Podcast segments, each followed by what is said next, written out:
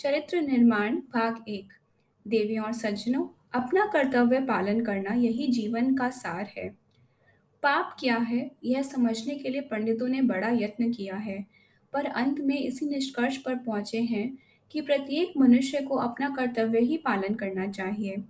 श्रीमद् भगवत गीता में यह ठीक ही कहा है कि कर्तव्य का पालन ही परमेश्वर का पूजन है। जो ईश्वर सब प्राणियों के हृदय में रहता है सर्वत्र विद्यमान है और संपूर्ण विश्व को चला रहा है, उसको अपने कर्मों से पूजना। हम पूजन को पत्तों और जल तक ही सीमित कर देते हैं। हम कर्म में कितने ही हीन हो, पर हम समझते हैं कि किसी बगीचे से फूल चुरा कर ले आना और फिर उन फूलों से पूजन का तो हमें विचार होता है, पर कर्म का नहीं।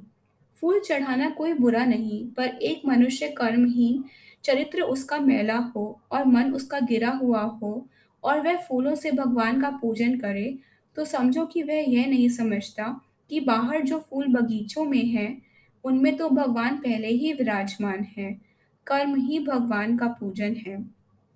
संत नाभादास जी एक बार गोस्वामी तुलसीदास जी से मिलने के लिए गए। उस समय श्री गोस्वामी जी मंदिर में पूजा कर रहे थे। श्री नाभादास जी खास कर चले गए, पर गोस्वामी जी उठे नहीं। पूजा से कैसे उठते? परंतु पीछे जब उन्हें पता चला तो वे नाभादास जी के यहाँ गए। नाभादास जी ने उनसे आँख नहीं मिलाई, अपमान किया। भोजन का समय हुआ तो तुलसीदास जी भी बैठे। जो व्यक्ति पत्तलें बांट रहा था, उसे नाभादास जी ने गोस्वामी जी के आगे पत्तल न रखने का संकेत किया।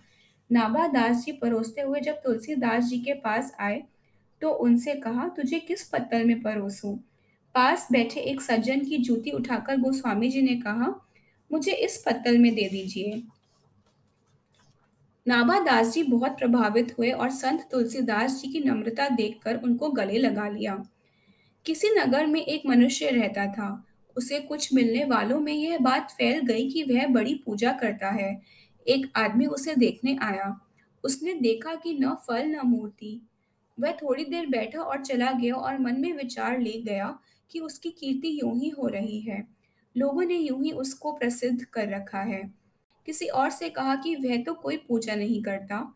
न कोई ठाकुर उसके पास है, न कोई फूल, न सामग्री। पर वह कर कुछ अवश्य रहा था, जिससे वर्णन किया, उसने समझाया कि भाई, उसी से क्यों ना पूछो?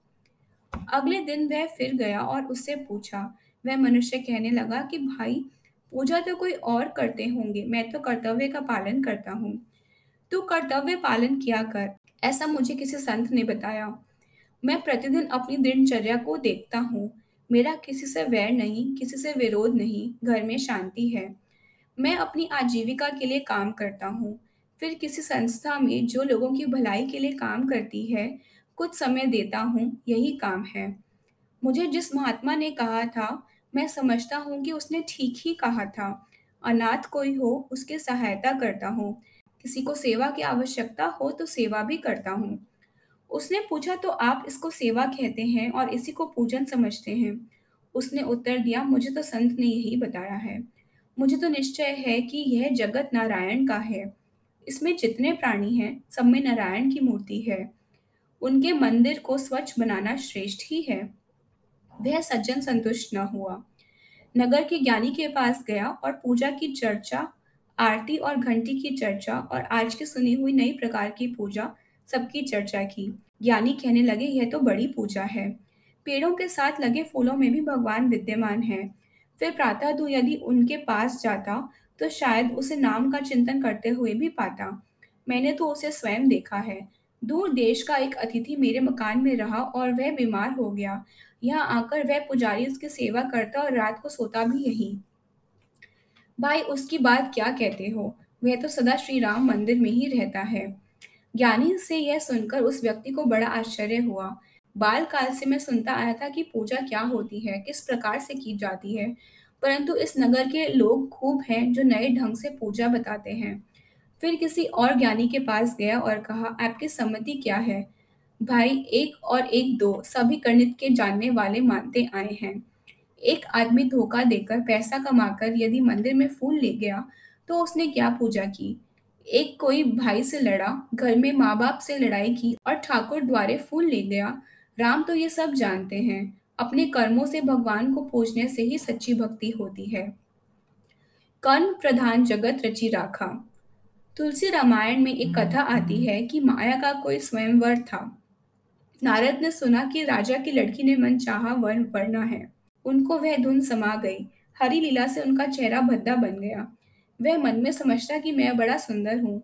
जब वर माला लिए राजकुमारी घूमे तो गर्दन उठा उठाकर नारद उसे देखे। वह तो विष्णु की माया थी। किसी ने कहा, महात्मन, अपना मुखड़ा तो देखो। जब देखा तो बड़ा भद्दा। इससे इतना ही कहना है कि व्यक्ति अपने चरित्र को देखे, शीशे में जब तक मुँह न देखे, पता नहीं चलता कि मुख कैसा है। इसी प्रकार चरित्र को देखना और जीवन को अच्छा बनाना होता है। जिसका चरित्र अच्छा और जीवन अच्छा वह आप भी अच्छा और भगवान का पूजन भी उसका अच्छा। बाप अच्छे बेटे से बड़ा प्रसन्न होता है। यदि वह निकम्मा हो तो पिता को आखिरी समय तक सुख की नींद नहीं आती। ऐसे ही समझो कि राम के समीप सेवा भाव और सत्य कर्म वाला ही उसका अच्छा भक्त है, जो आस्तिक भाव से आराधन करते हैं। राम का आशीर्वाद उनके अंतकरण में बसता है।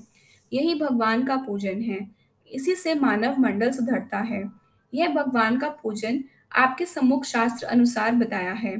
माया के कारण संसार काला कीचड़ है और कीचड़ से परे रहना ही अच्छा है। पारिवारिक और सामाजिक जीवन को जितना आगे बढ़ाया जा सके इसी से श्री राम का आशीर्वाद प्राप्त होता है। यहाँ जो सत्संग लगाया है और उसमें जो सम्मिलित हैं, वे यहाँ यही सीखते हैं कि अपने अच्छे कर्मों की सामग्री से मन मंदिर में श्री राम का पूजन करें। ज्ञान को बढ़ाना और आत्मा को ऊँचा उठाने के लिए उसे बरतना, यह विद्यार्थी का कर्म है।